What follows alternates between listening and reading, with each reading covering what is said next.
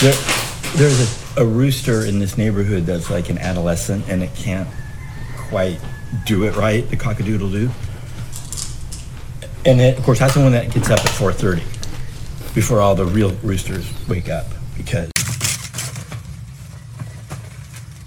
Yeah, you see this? You better shut up or that's gonna be your kids.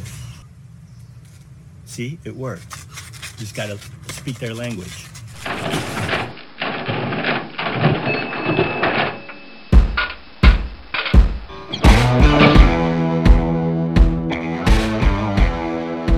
Welcome, Boomexers. Let's throw out the old playbook. It's time to tear down the traditional way of looking at your life and money. and leverage the laws of money to our advantage. That's right. There are laws of money. And those who learn and leverage the laws of money win. And sometimes win big. Stay tuned as asset protection attorney Daryl Tuttle, educator and leader of the Boomex Nation, shows us how. Beginners, investors, entrepreneurs, fellow attorneys. Are you ready? Are you ready? Let's arm this bomb. Now, here's the Boomex Show. The Laws of Money. That opening clip of the show, the prequel clip, wa- was a very odd experience for me, impactful. I was in a place called Playa Santa. Playa, I learned, means beach. And so, like, St. Beach, like Santa Claus Beach. Holy, so like Holy Beach. It's a little town outside of Guanica, Puerto Rico. And what's amazing about Playa Santa is it's regarded as one of the best beaches in Puerto Rico. And it is on um, the southwestern little tip, kind of sort of, uh, of Puerto Rico. And I don't know how it is. Like in Puerto Rico, that's where God keeps all the sunsets because there's just something about the way the sunsets. I mean, like I never, I never took a bad picture of, of a sunset to the point where, you know, of course, all my friends back in the United States are getting sick of it. Like, okay, we get it; they're a beautiful sunset, but no, I'm like, you don't understand. This is God's studio, and Playa Santa is is situated in such that you could go to uh, my my remote beach. I'll, I will tell you about in a minute, and watch the sunrise, and then later that day, in Playa Santa, just maybe two and a half miles from where you saw the sunrise, you can see the, sunset. it's like talk about. I mean, like if someone ever said. Um, look at this beautiful sunrise. I go, oh yeah, I can beat that times two. Look at this sunrise. Look at this sunset. It's um, not a competition. Um, in bicycle racing, which has been my passion for a long time, um, I always say when one man rides a bike, is it's a bike bicycle ride. When two men are together riding their bike, it's a race, competition. But Playa Santa was a place that I had decided to move to. Um, I had signed a lease on, on a beautiful location um, overlooking the water, and every other day I drove to a remote beach just outside of town. And by remote, I mean it, it was well nigh practically impossible to get there to the point where I had to buy a, Jeep Gladiator.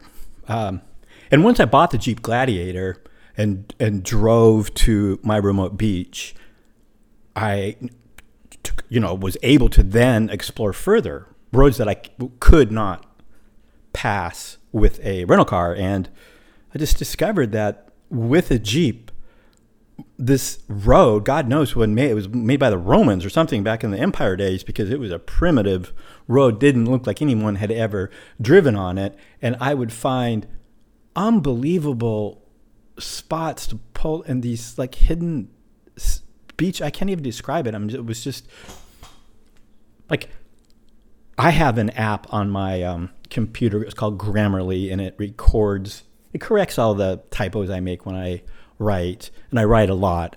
My brain goes quickly, and my fingers go slower, and so there's just carnage behind my racing cursor. And Grammarly also keeps track of all of my writing and then reports back to me, like how I'm doing. And I've always, since I've been, since I signed up for the application, started using it, I've always been about 96 percentile. And what that means is I am more productive than 96% of users. My vocabulary is like the 98th percentile. That's not to boast, it's just to say that Grammarly, Grammarly has given me feedback that I always have something to say. I say it in a way that other people don't, and I typed 1.1 million words in the last 12 months. And what's staggering about that number is that is just the words tracked by Grammarly. I only have used that. I can only use that app when I'm online typing something. Most of my writing is on desktop applications on my computer, like Word or whatever. And so, like, what? Maybe I typed three million words last year, and the the beauty that I saw at, Playa Santa in that area.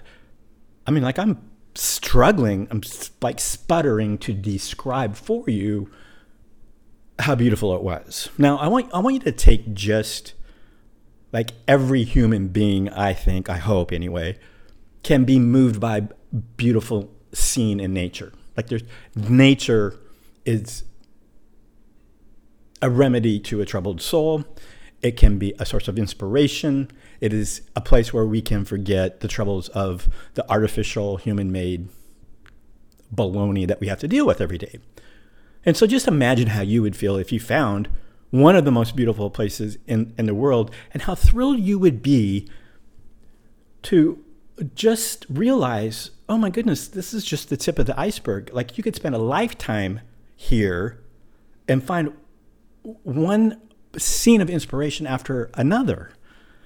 And that is why the Puerto Ricans that I encountered while I was there always believe, believed and would say, without exception, that regardless of their economic condition, regardless of how hard they work, they live in paradise. And gosh darn it, they do. now, I also point out to you, I, I played a little thing about the adolescent rooster in the beginning of the episode to juxtaposition it and to explain it's give context to the very next clip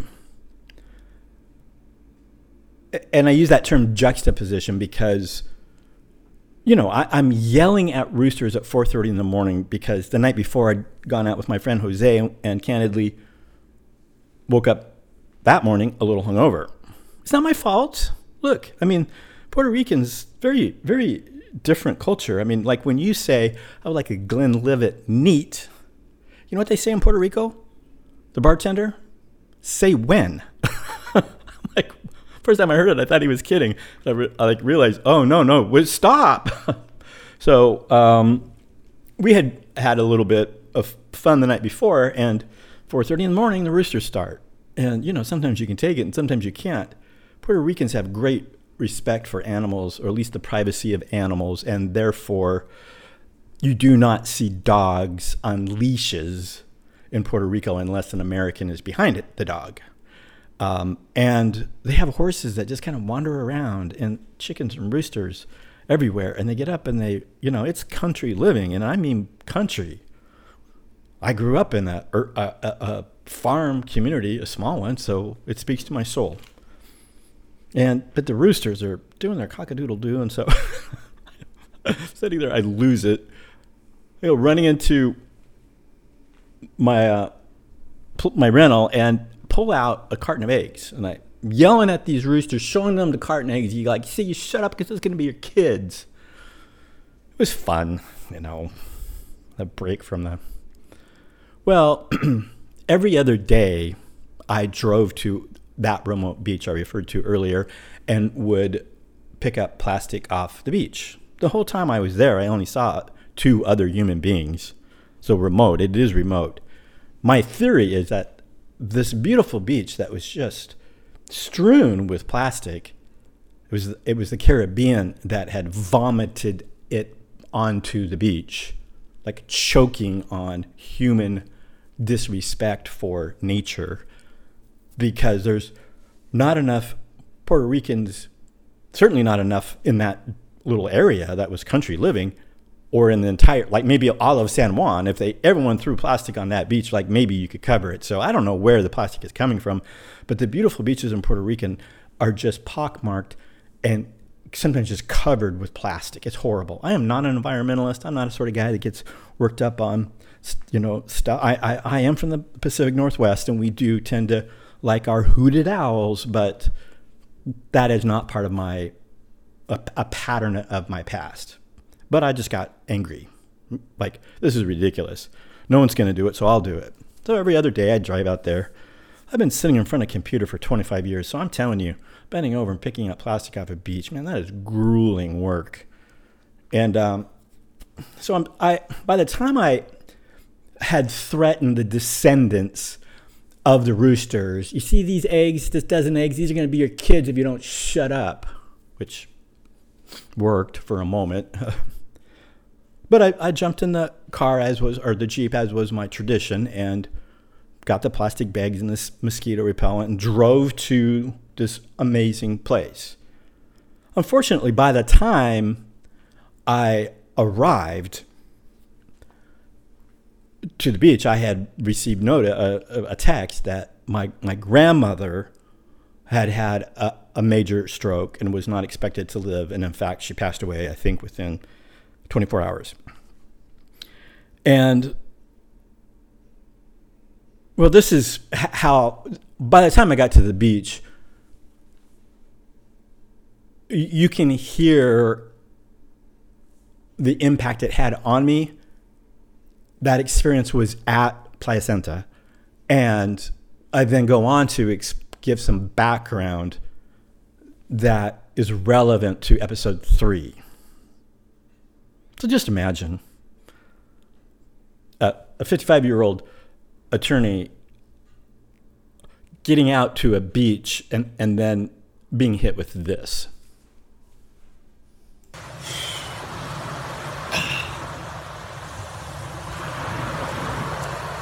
So after um, I yelled at the roosters, threatened their descendants, got a message from my cousin that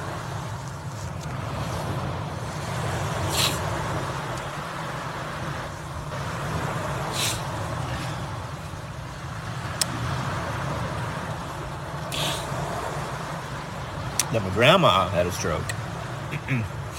I gotta understand, um, I was with my grandma uh, when I was three years old. My grandma and I were riding in a pickup with, with grandpa. He was driving, she was on the right side. I was three years old in the middle, no seatbelt. That was back in the like late 60s. And um, he uh, had heartburn. We pulled over to get Tums, tooled on further on down the road. Pulled over to a wide spot in the road, and he uh, opened up the pickup truck and got out, and then fell down and never got back up. So I was with her when that happened, and that event changed everybody's life. And so I was raised by my grandma and my mom.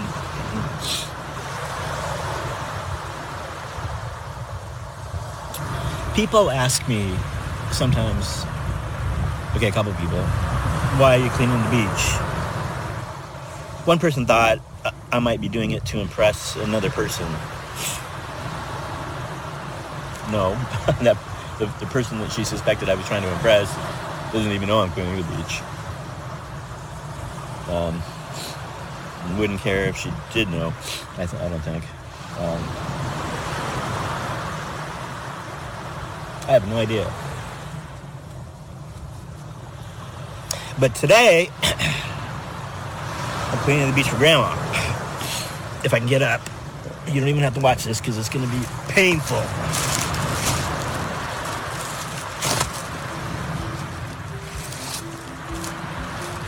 Hey, Boom Xers, Daryl Tuttle here.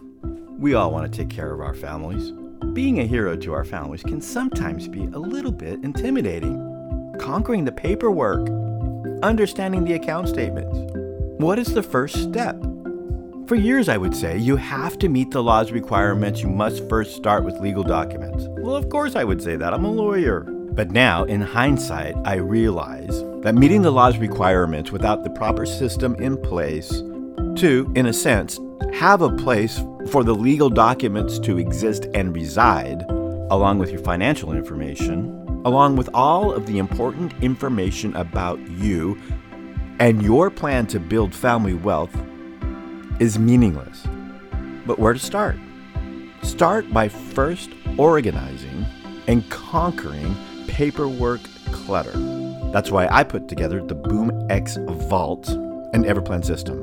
This online and completely secure digital portal allows you to upload all of your important information, your financial information, your legal information, your legal documents.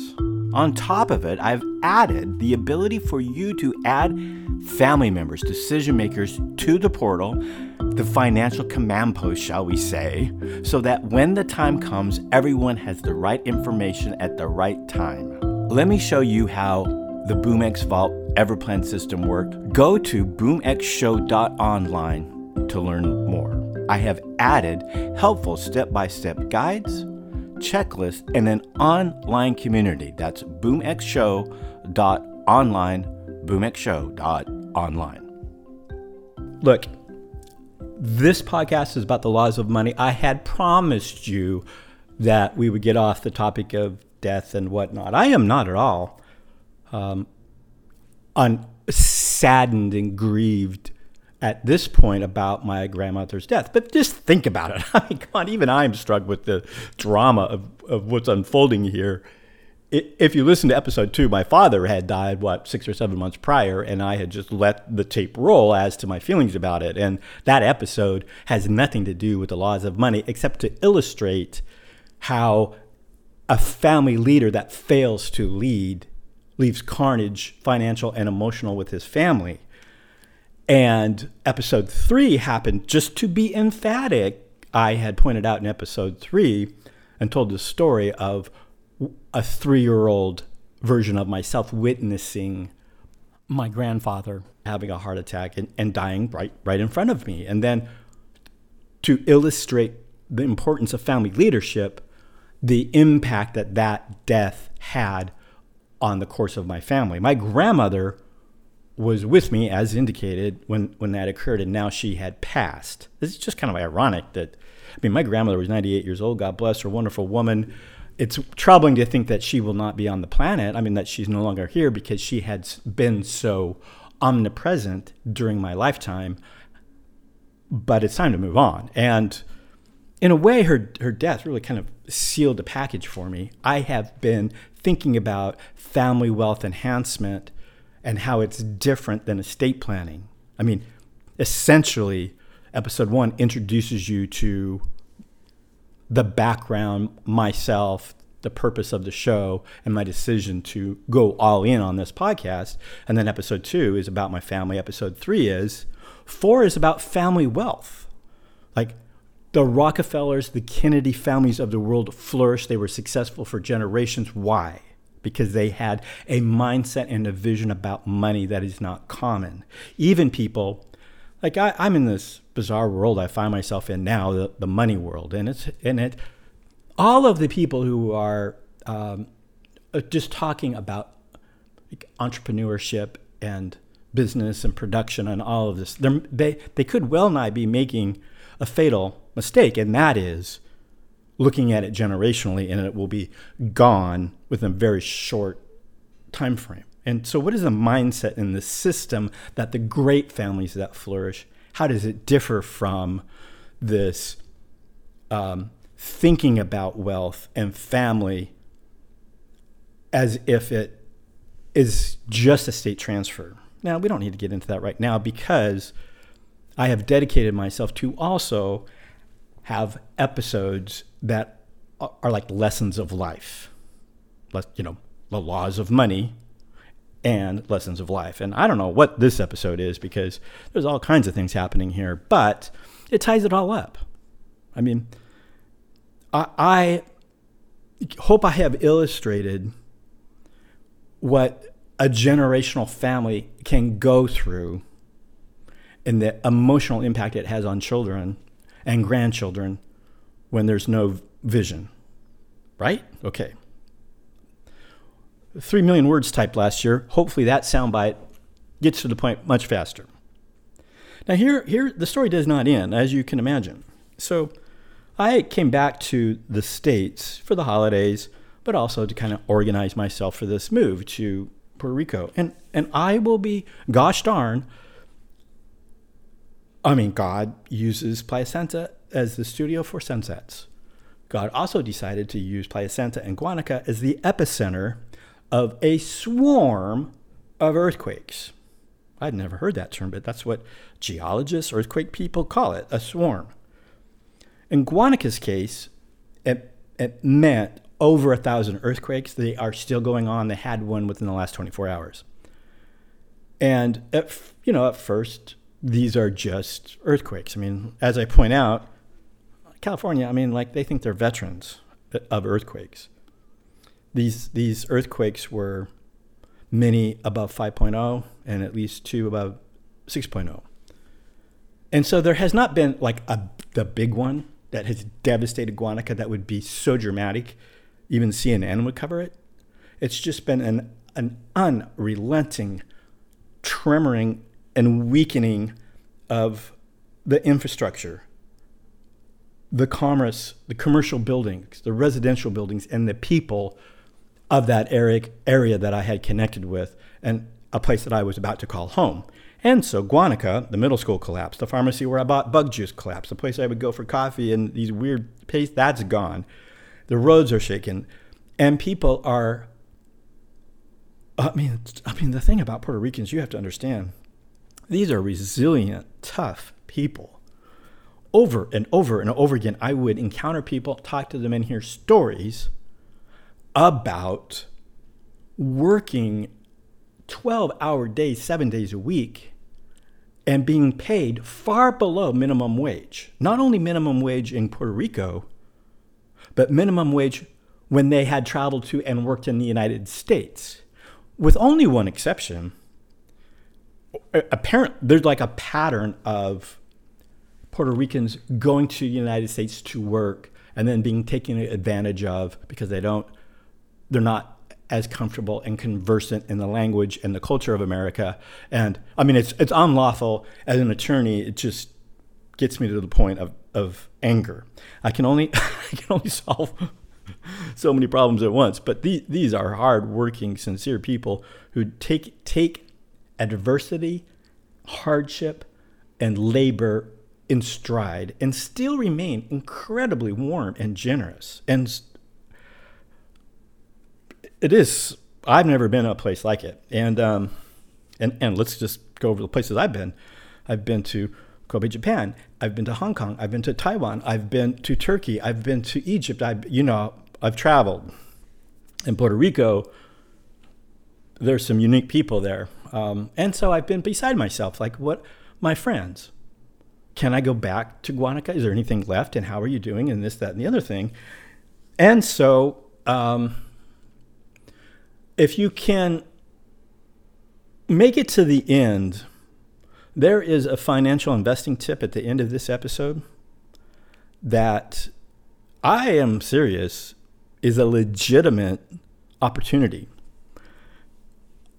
And and or a lesson in money that I guarantee you, never thought about, but other people have, and the people who who uh, approach investing in this manner have done very well for themselves. It, it is definitely worth the wait.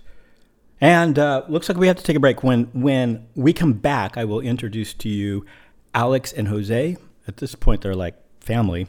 They will lay the framework, paint that mental picture, theater of the mind as to the situation on the ground, but also do a great job of like a, a segue to a very unique investment model. We'll be back right after this. Hey, Boomexers! Have you heard about the new BoomX Academy? This online academy offers courses that are taught by Daryl Tuttle, host of The BoomX Show, and other educators. Many courses include a digital lesson book, video presentations, and illustrations to help you plan and live a successful retirement. Welcome back to the BoomX Show, Laws of Money podcast. I'm your host, Daryl Tuttle. Have you already earned your money? You've already learned how to save and budget and set financial goals. But in the back of your mind, you're wondering, is there something else I should be doing? The answer is yes, there is. But where do you go to get the right answer without paying a lot of money to people who speak money management mumbo jumbo, or worst of all, legalese by attorney? I am one, I can say that. But I've got good news.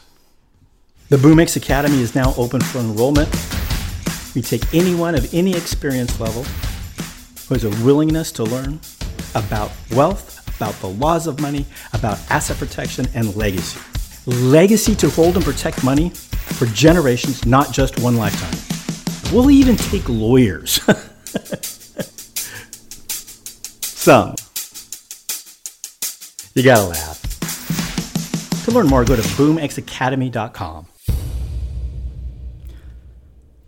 Welcome back. One of the people that you will uh, hear from in a moment is a guy named Jose. It's actually, all this is his fault.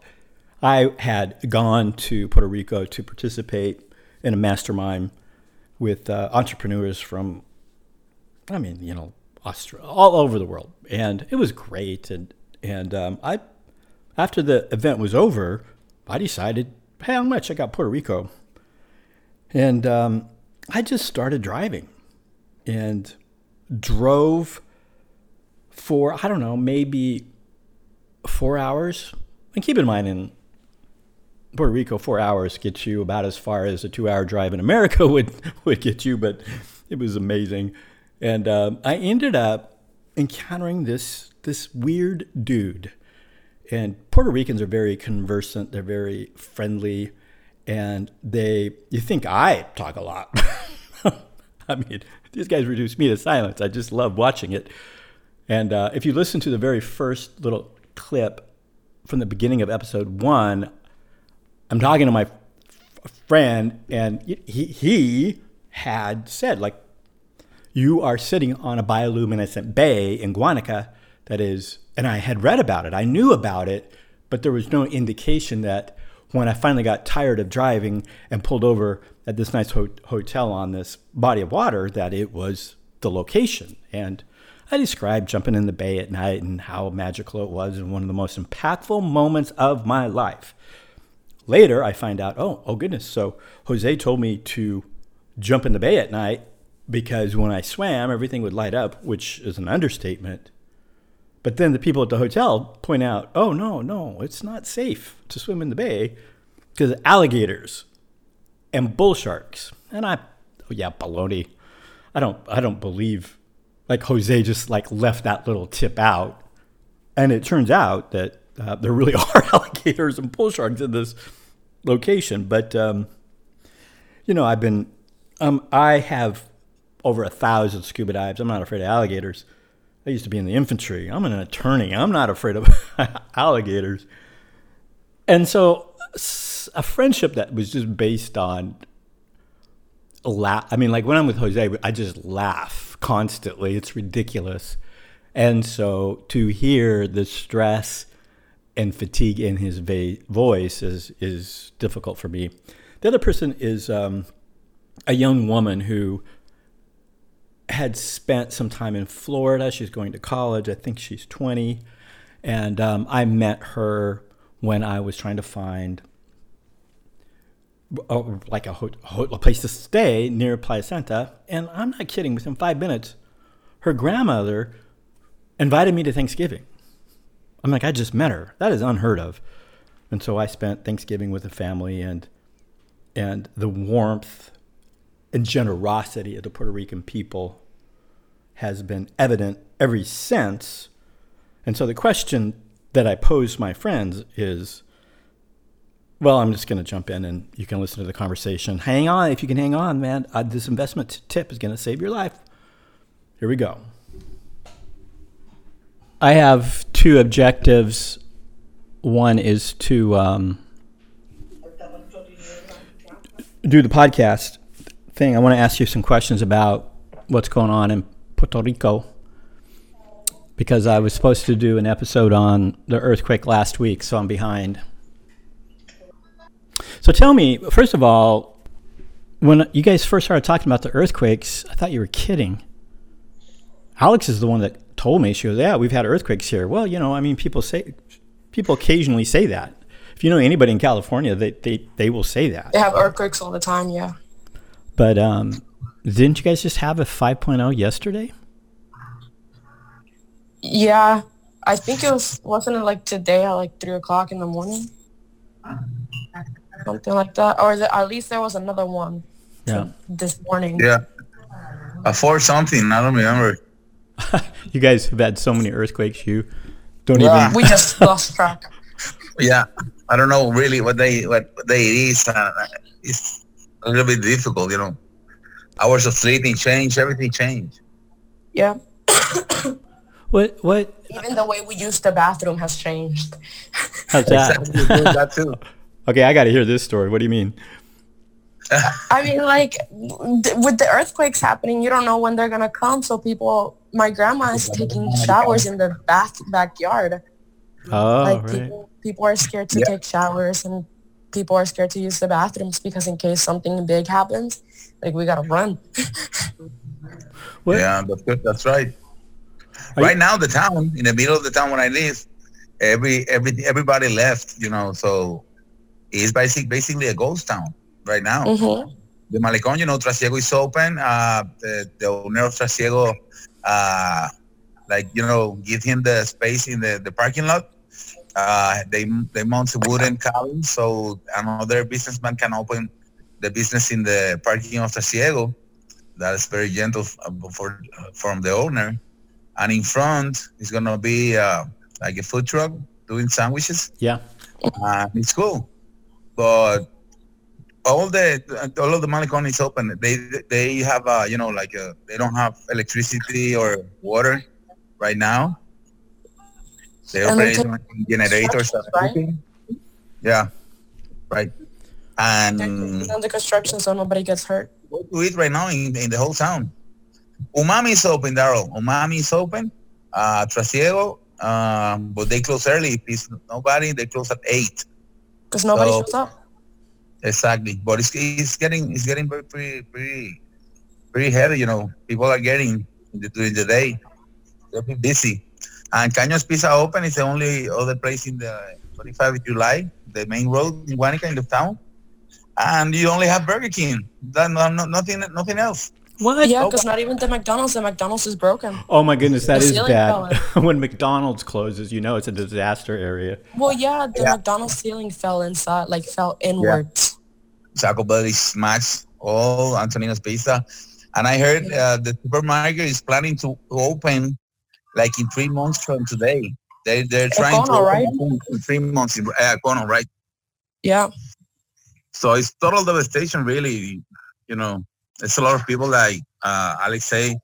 Uh, they have the showers in the in the you know they're doing camping and they're sleeping outside their homes. Everybody's scared. The mental my- state of people are you know it's completely messed up. Even my mom, I have to get get him to the doctor today because she's the nervous. Then she's very nervous. Me, I yes yesterday at night I have like a breakdown, nerve a nerve breakdown, because you know I I have no job, I'm not making any money, and the situation you know taking care of my parents and working as a voluntary is so exhausting that yesterday I was I want to cry I want to I want to cry out loud or smash scenes I don't know but I managed to calm down yesterday it was my day of my point break you know like Mhm. I was uh, in the in the boiling point, you know. yeah. I almost, you know, it was it was hard last night, but not with the earthquake. You know, was was uh, uh earlier. You know, like at eight something at nine p.m. I was in my my room. I get a shower and, and I was, I couldn't. I tried to play the guitar. I do some things, trying to calm down. Get your was mind off of it. Yeah. it was my time. You know, I, I need to take a break. Today, I just help people in the morning and take the whole day for me. You know, because I need to calm down. Yeah, and I'm not gonna lie, my grandma, my grandma met up with FEMA today, FEMA, to try and get the house sorted out because mm. my grandma's house are we can't live there. Like she can't go back to her house. The the there's walls in the bottom of the house, like where the beach houses are at Daryl, the back of the Yeah. beach houses. The wall has a hole big enough for me to put my head inside of it, and that was just because of the earthquakes and we uh-huh. have we have the ceiling is falling in and the the stairs to go up my grandma's house from the bottom to the top the staircase is breaking too so my grandma is terrified to be there. And the problem is that we have my grandpa that has alzheimer's and we can't we can't go to the camps because he's gonna get lost there. Yeah, definitely, definitely. it's everything is so bad. Like we haven't been i haven't been able to go back home in about a month since this happened because my house also my room the floor has cracks in it. And the the, the ceiling also has really big cracks. And you can mm. see the division from the the murals and where the walls were constructed where there weren't walls and then they put in the walls. Yeah, and that's the little thing of, of our story, you know. Like me, I, I was lucky because I have a, I live in a wooden home. My- yeah but the people that have cement houses were kind of screwed yeah, they're screw- very screwed. No, and the and- problem is that the earthquakes don't stop and every time there's like a five and anytime there's anything above a 4.5 that my grandma's house just starts moving like if it was a tree I, I, I was in the restaurant in Guayanilla and Triángulo, the same owner of the Trasiego, and I worked like a couple of hours uh, on, Sand, on Saturday. And the people of Caguas, they felt some some little uh, earthquakes there, you know, like two point something, something like that. But then uh, at four thirty something on Saturday was the the one that hit. It was the big one they at the 5.1, 5.2, they readjusted to 5.0. But it, I count myself when I realized it, it was shaking. I count 12 seconds. So for me, it's the longest one. Not the, that you the, felt the longest. Yeah We felt I think- very strong. i and there were my people, longest one 10 seconds or six Yeah. seconds and there were a couple uh, from people from, from Caguas. They panicked. The the husband of the you know husband and wife. The husband get out, uh, crying, uh, you know, uh, shouting loud to the wife. Come on, come on, get inside, get outside, get outside, run, run, like crazy. You know, Yeah. and, and we we stay we stay. You know, we're getting used to it. You know, we had to adjust, and she couldn't even move. She was like sleeping cold, uh, stick to the table, and I talked to her, uh, ma'am, are you okay or something? And she said, yeah, I want to run, but I can't.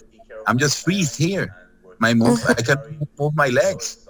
I'm, I'm I can't walk. Imagine, imagine having to run every time there's an earthquake. Uh, for example, at least for me, my grandma is terrified. And like I said, my grandpa, since he has Alzheimer's, he doesn't know what's happening. Every time there's a big earthquake that we have to run, imagine getting him up from the couch, putting on his shoes, and trying to force him out the door in case the house the, fall, the house falls down.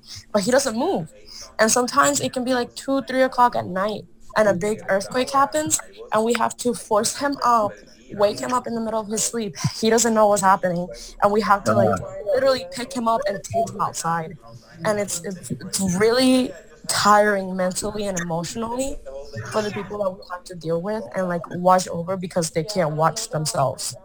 No, imagine your grandparents, you know, with Alzheimer and all the stuff, and all the people that are staying in in the in the campaments, in the camps, you know. It's, it's tough. Like we don't have we don't have work. We can't we can't work because the the beach houses aren't being rented. We don't have any money, and not just that, but like everybody's tired. We have to. My grandma is thinking about renting a house in Ponce because she's too scared to go back to Guanica and take my Yeah, grandpa. I don't But judge her. where are we gonna find the money if we if nobody's working? We we don't have we don't have a way to make money, and it's. ugh. We're in the same Plus, I boat. started school and it's shaking in school too. Like my school, I feel like it's gonna fall down eventually, but I'm scared. Oh, scared. Safety first. Your life is first. You know. but I have to go to school because I can't miss classes, and then I'm gonna get in trouble with that. Yeah, and, and the thing is, like like ours, you know, we are very so tight in money. We cannot afford to get a plane, you know, to pay the ticket No, to get out. can't leave. And where? And, and to do what, you know? And, but I don't, I don't want to go from here, you know. No, we don't want to leave because if something happens, if an emergency happens, at least we're here in the island and we can take care of the houses and we can see what happens. Yeah, and we're know with the family. In the United States, if an emergency happens, we're just gonna sit back and cross our arms. Exactly. My only attachment here are my parents, you know, parents. Uh, they are a little bit older and they are sick and what, you know. But, uh, the, the saddest thing, uh, uh, even uh, not that they- almost everything is destroyed, is everybody's living in town. Uh, the population of Guanica is about 15,000. And I know by the fact, for me, like people that There's I like know, hundred. it's like, oh, more than a thousand already left Guanica. And I was in a food truck a, a couple of days ago, and we were ten people in the line. I was pay, I was uh, buying some food. The people behind me, one of them was working here. The other eight, we were ten in the line. The other eight late were leaving next day. You know, from out from Puerto Rico. The manager of the restaurant in Guayanilla left too. Uh, all my neighbors left. I have no neighbors right now. Oh, It's and I have to take. it's sadness, you know. If you if you get too too too much in the media, you know, in the Facebook, Twitter, and and a lot of people, I'm tired of people getting here to take pictures, and they go to San Juan or other places and say, "No, I'm helping people. We, are, we were in- we were in Guanica helping people." And Oh my God, I'm taking pictures. it wasn't it wasn't true. People are here with with the flag of Puerto Rico and everything, and they, they have coolers in the in their cars, but they're full of beers. They're just having fun and taking pictures. Yeah. People still don't believe it's shaking here. And not just that, but also there's a lot of people getting sick. For example, my, my uncle, my aunt, and both my cousins got sick with a really bad cold. Then I came down with it, like medio la- I, I got the monga, and now I Ah, have yeah. a, a horrible cough with a horrible flu. phlegm. And it's to the point where me and my aunt are gonna have to start taking like respiratory therapy because we're not getting any better. And plus, since we're out the house, we have to sleep outside so much. I've been sleeping outside for like two weeks, and then the night cold and all the the, breeze and all the things that happen in the nighttime without get like the right coverage is, is getting everybody sick too. Like now I can't stay with my grandma and my grandpa and my uncles because I'm sick and we don't want to get my grandpa sick because if he gets sick, he could pass away. That's ugh. I'm gonna tell the story. It's pretty sad, but yesterday, 70 old 70 old uh, guy. Uh, he was an athlete all his life. He lived right near my home. So he was in a Puig, like in inside the county here, and he was talking with his brother, and he put the 357 and put it uh, uh, under his chin, and he pulled the trigger, and he blew his head off, his, his head off yesterday. yeah. And there was Yeah, a man. doctor, a heart surgeon who killed himself too because of Yeah, all, all of that- this. He, that one he- hangs himself. But that guy is from my- Guanica. 78, 78 years old. The guy, this is from Guanica. Oh, the guy, the old guy, yeah. Uh, he lives in El Furi. He lives in, in the town, a couple of houses in my, back in my home. And he was he, he went to church in the morning and everything. It was yesterday. Yesterday was Sunday. Everybody goes to church on Sundays. He went out of church and he, uh, and he was talking with his brother or something. And then he pulled the 357 and just put it under his his chin. And he pulled the trigger. He blew his, his head. It was pretty awful. 357, you know, point blank, you know, deadly. Yeah. Like, boom, everything is over. everything is kind of going crazy in Puerto Rico, and I just don't know what to do. I feel like we can't catch a break with anything. It, it, there's there's things happening left and right. If it's not the earthquakes and it's not the tsunamis, then it's ah, the And social- then it's the rain. and if it's not that, it's that we can't. And if it's not that we can't work, it's because we're sick. No, it's it's it's exhausting. It's, it's devastating. You know, it's on Saturday uh, at night. It was like nine thirty. You cannot cross even if, if- just if you have a wagon or a jeep or something. In my car, I couldn't. I can barely get in. I, I couldn't get in. It was like two feet of of water in front of the the famous uh, stone in the Malecón in Guanica. It So it uh. It was flooded, floating? flooded, flooded, floating, everything, Wow. and a, a lot of wood uh, with nails. You know, a lot of people. You know, you can you you can even cross Guanica when it rains, and all, all the camps were flooded. All the people, their tents, their clothes get wet. You know, it was raining uh, for a couple of hours. Really, Oh really yeah, in the. Coliseum, everything was flooded and people had to get out. everything. All the camps were flooded. So it was pretty pretty bad. No, that's the other that's the other thing that's happening. So since Maria, we got we were supposed to have like uh help from the outside, like water boxes and food boxes and things like that. Wait- wait a but minute. The government of Puerto Rico put them in storage units, and now people are discovering them and trying to get them out. And people are rioting outside of the governor's house because she she kept all of this from people that needed help and people that needed supplies and water and food and diapers and insulin and everything. But the government is either putting them in storage units or throwing them away. Oh and also Oh, they're yeah. distributing it like one water bottle per person? Are you serious? That's not enough. You're gonna drink that water bottle on the way to the car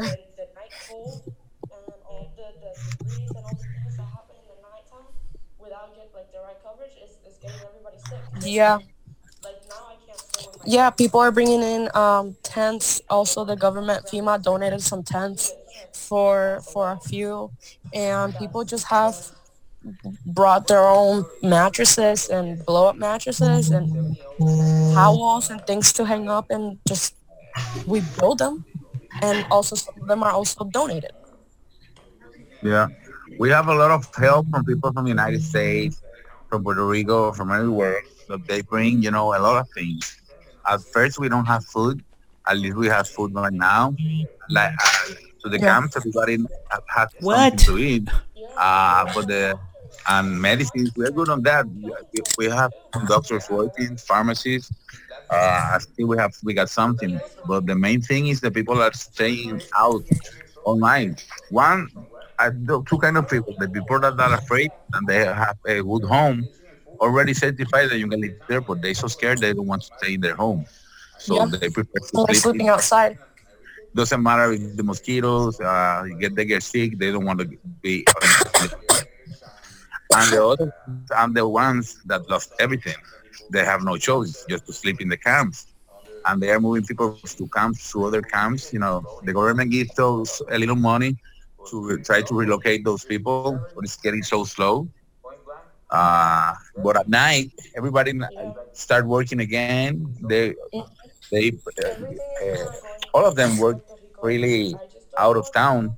So at five or six, they arrive to mount their tents. You know, get in Yeah. showers. Uh, we have pool And not showers just- in a couple of places, but it's, it's so it's so so drastic. The change, you know, from day one to to day two. Uh, And another now- kind Yeah, not just that, but people are scared to sleep at night. Like everybody's Oh, sleeping during the day because at nighttime is when the big earthquakes happen. So everybody's like, okay, we're gonna sleep during the day, and at nighttime everybody starts making coffee so we can stay up. exactly. And everybody is mentally exhausted, mentally, you know, the psychological. Uh, you profile somebody, uh, uh, and you need to hospitalize him, but because everybody is so bad in the psychology, you know, You had a mental breakdown yesterday, and I'm I'm wait I'm gonna have a mental breakdown in the next two or three days. I can already feel it, cause I yesterday I ate a piece of chicken and I started crying, and it's it's frustrating. It's really frustrating. but I just want to go home and sleep in my bed, but I can't even go inside my house. I have mine. I have mine uh, yesterday. But if you need to cry, just cry. You know, your, your What- body what kind release of- hormones. And Hey guys, what kind of whatever. help? And I mean, you is the need to- government to cry doing out loud, anything? Cry out loud. You keep talking about these this is, camps. uh, What? benefit your body, you know, and your system. You need to do it to relax. You need to do it. You need to release all the stress. I feel like I can't Yeah. even release the stress because it, it- like once once I feel like I can finally sit down and take a breath, something else happens or some like Exactly. another problem comes up or somebody calls me with another problem or something is happening just it's always a something you know it's like you can't catch your breath Yeah, it was like today. and I, when you I do cried. breath earthquake happens and everything starts shaking Exactly, and when you when you most feel that that oh tonight I'm gonna hit something, I'm tired, and then he, he hit another one, you know, and a big one. Yeah yeah it's Wow. like I, I It's shared a post And on- so there's I no- shared a I post mean, you on keep talking Facebook about that camps, and sometimes there's I feel like these sleeping big without my tent clothes on cities and then I remember popping that up, there might what? be an earthquake and the feeling goes away Yeah. I got you. Well, right now, what, what we did the most is uh, camping stuff, you know, and uh, uh, everything, everything camping, you know, because Off mosquito repellent. Mosquito repellent has been my perfume for the past month. Yeah, that's awful. We have a lot of help from people from the United States, from Puerto Rico, from everywhere. That they bring, you know, a lot of things. At first, we don't have food. At least we have food right now. Yeah, Mhm. it collects completely, like complete, completely to the point where there's no hope. That when I sent you the photo at first, it was you know with the the first damage, but it was, was going down and down slowly, slowly, slowly until it, it got total collapse. Online. One, I, no, two kind of people. The people that are afraid and they have a good home already certified that they live there, but they're so scared they don't want to stay in their home. So they prepare to sleep. Doesn't matter if the mosquitoes, uh, get they get sick, they don't want to be. And the other, and the one that does everything, they have no choice. Sleep in the camps. And they are moving people. Well, Econo, Econo is not gonna open for another few months, and we're hoping that the only reason why the economy does do well is because when all of this ends, Guanica might be a big tourist area because people are gonna want to see what happened, and not just Oh, that, yeah. but we'll FEMA going in and out of the area. So hopefully FEMA will create enough traffic with all the employees and plus the people who are going to want to come and see what happens when everything is done. Um, that's what me and my family are thinking might happen because once there's an emergency, once there's like a natural emergency, people people eventually like to go check things out. And we had a lot of things fall down and we had a lot of catastrophes happen. So there's certainly a lot of pictures to be taken. Oh And yeah, My family and I are that's guessing thinking. eventually, eventually that's that's what's gonna happen. We hope you profile somebody, uh, and you need to hospitalize him, but because everybody quality, you know. You had a mental breakdown yesterday. Um, wait, I'm gonna have a mental breakdown in the next two or three days. I can already feel it. Cause uh, yesterday I ate a piece of chicken and I started crying, and it's it's frustrating, really frustrating. I just went home and was sleeping like Yeah. Okay, that's fine. I have my, I have my, exactly. but if you need to cry, just cry, you know, you, you Well, I don't know if I have money, I will I will start buying everything because even in a while, it take a year or less or, or more. Guanica still have the, uh, one of the be- best beautiful beaches in Puerto Rico, so we need to still moving. You know, Yeah. there's gonna be plenty of room for everybody. You know, the apartment size of your family and yours, you you will believe me, trust me. In a few months, it's gonna be full. The whole Well, next year, everything. You know, That's if we can get them up and running. If FEMA helps us fix the place. Copa Marina is open in February, February 12th, I think. Copa What Marina, places? Copa Marina Beach Hotel, the hotel. They make an announcement that they're gonna open in February something. I think. Yeah, 12th. but Aela is not opening anytime soon. no, right now no, and the road is closed. The, Yeah, the road is And. Daryl, that building, the circular building that you wanted to rent out, that place is completely shut down too. Oh yeah, Because this by right next to the water. Like people can't go and there. the the ELA, the, Yeah. the other building in front of the beach, the big building, is closed It's shut too. down It's shut down. They cannot open it. completely.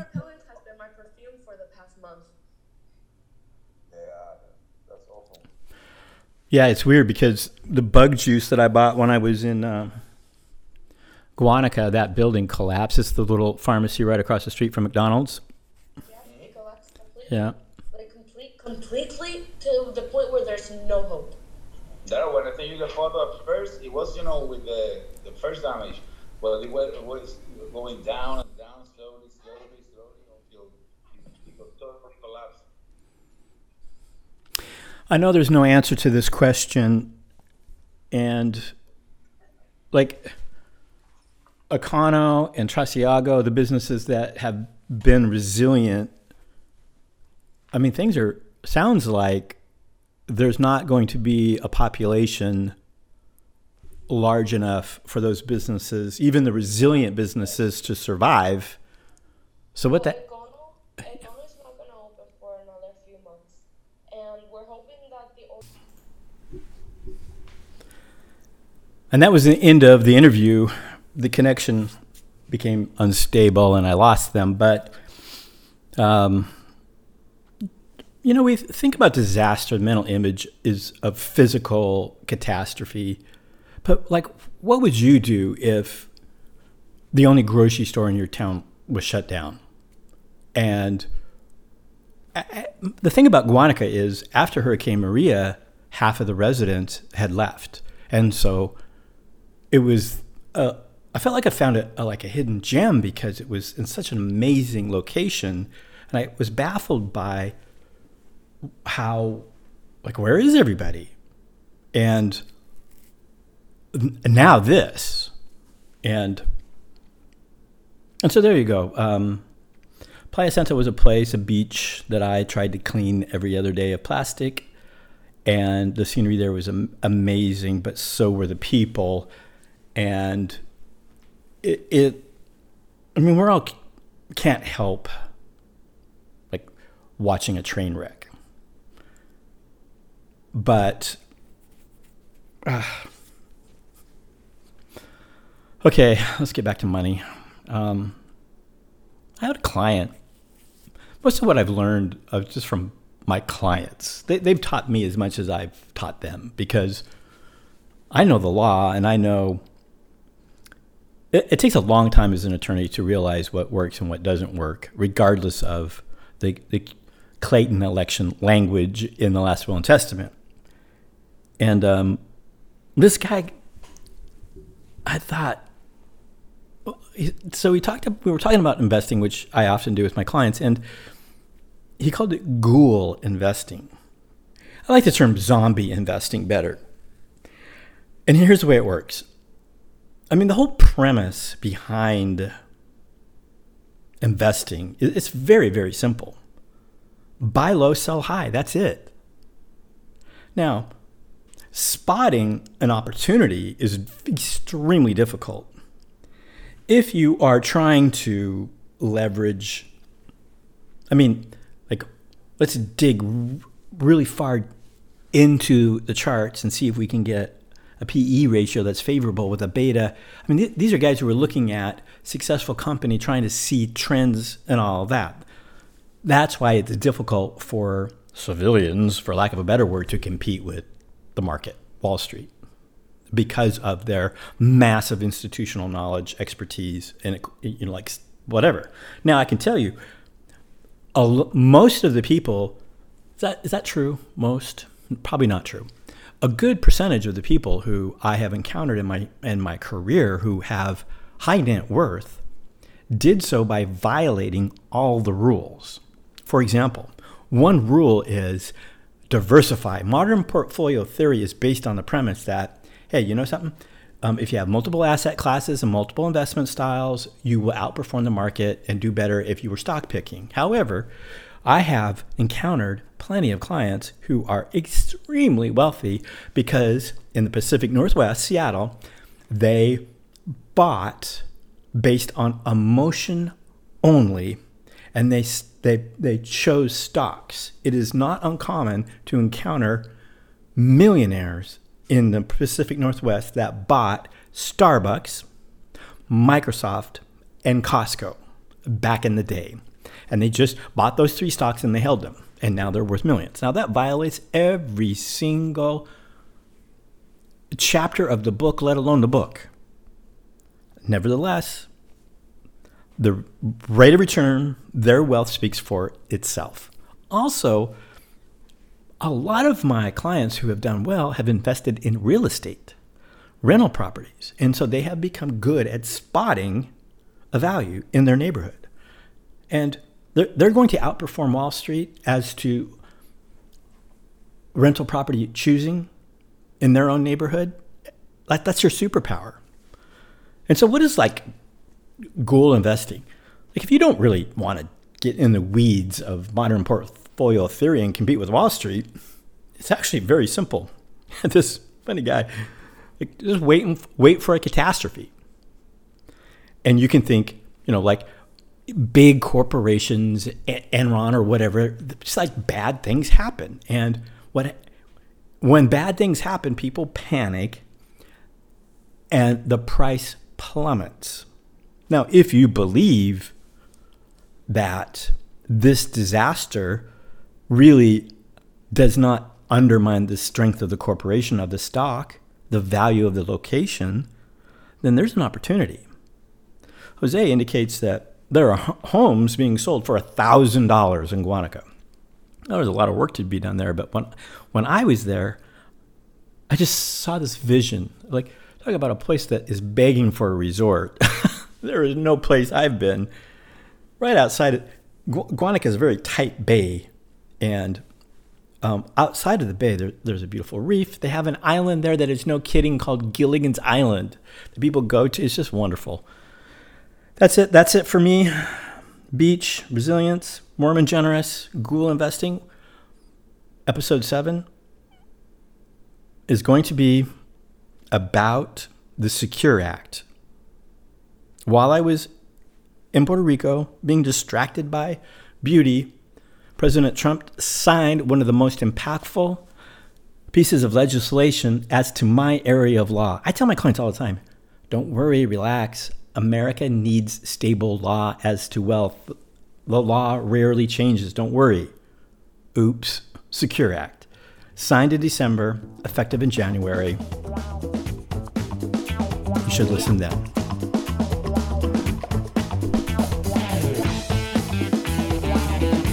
Wait, wait, wait, wait. Hi, this is this is Daryl Tuttle again, and this is what they call the outro. Thank you for listening. I hope you liked the show. If I said something too quickly, you can go to boomxshow.com to check out the episode page, the notes, resources, all kinds of things. Check it out. boomxshow.com.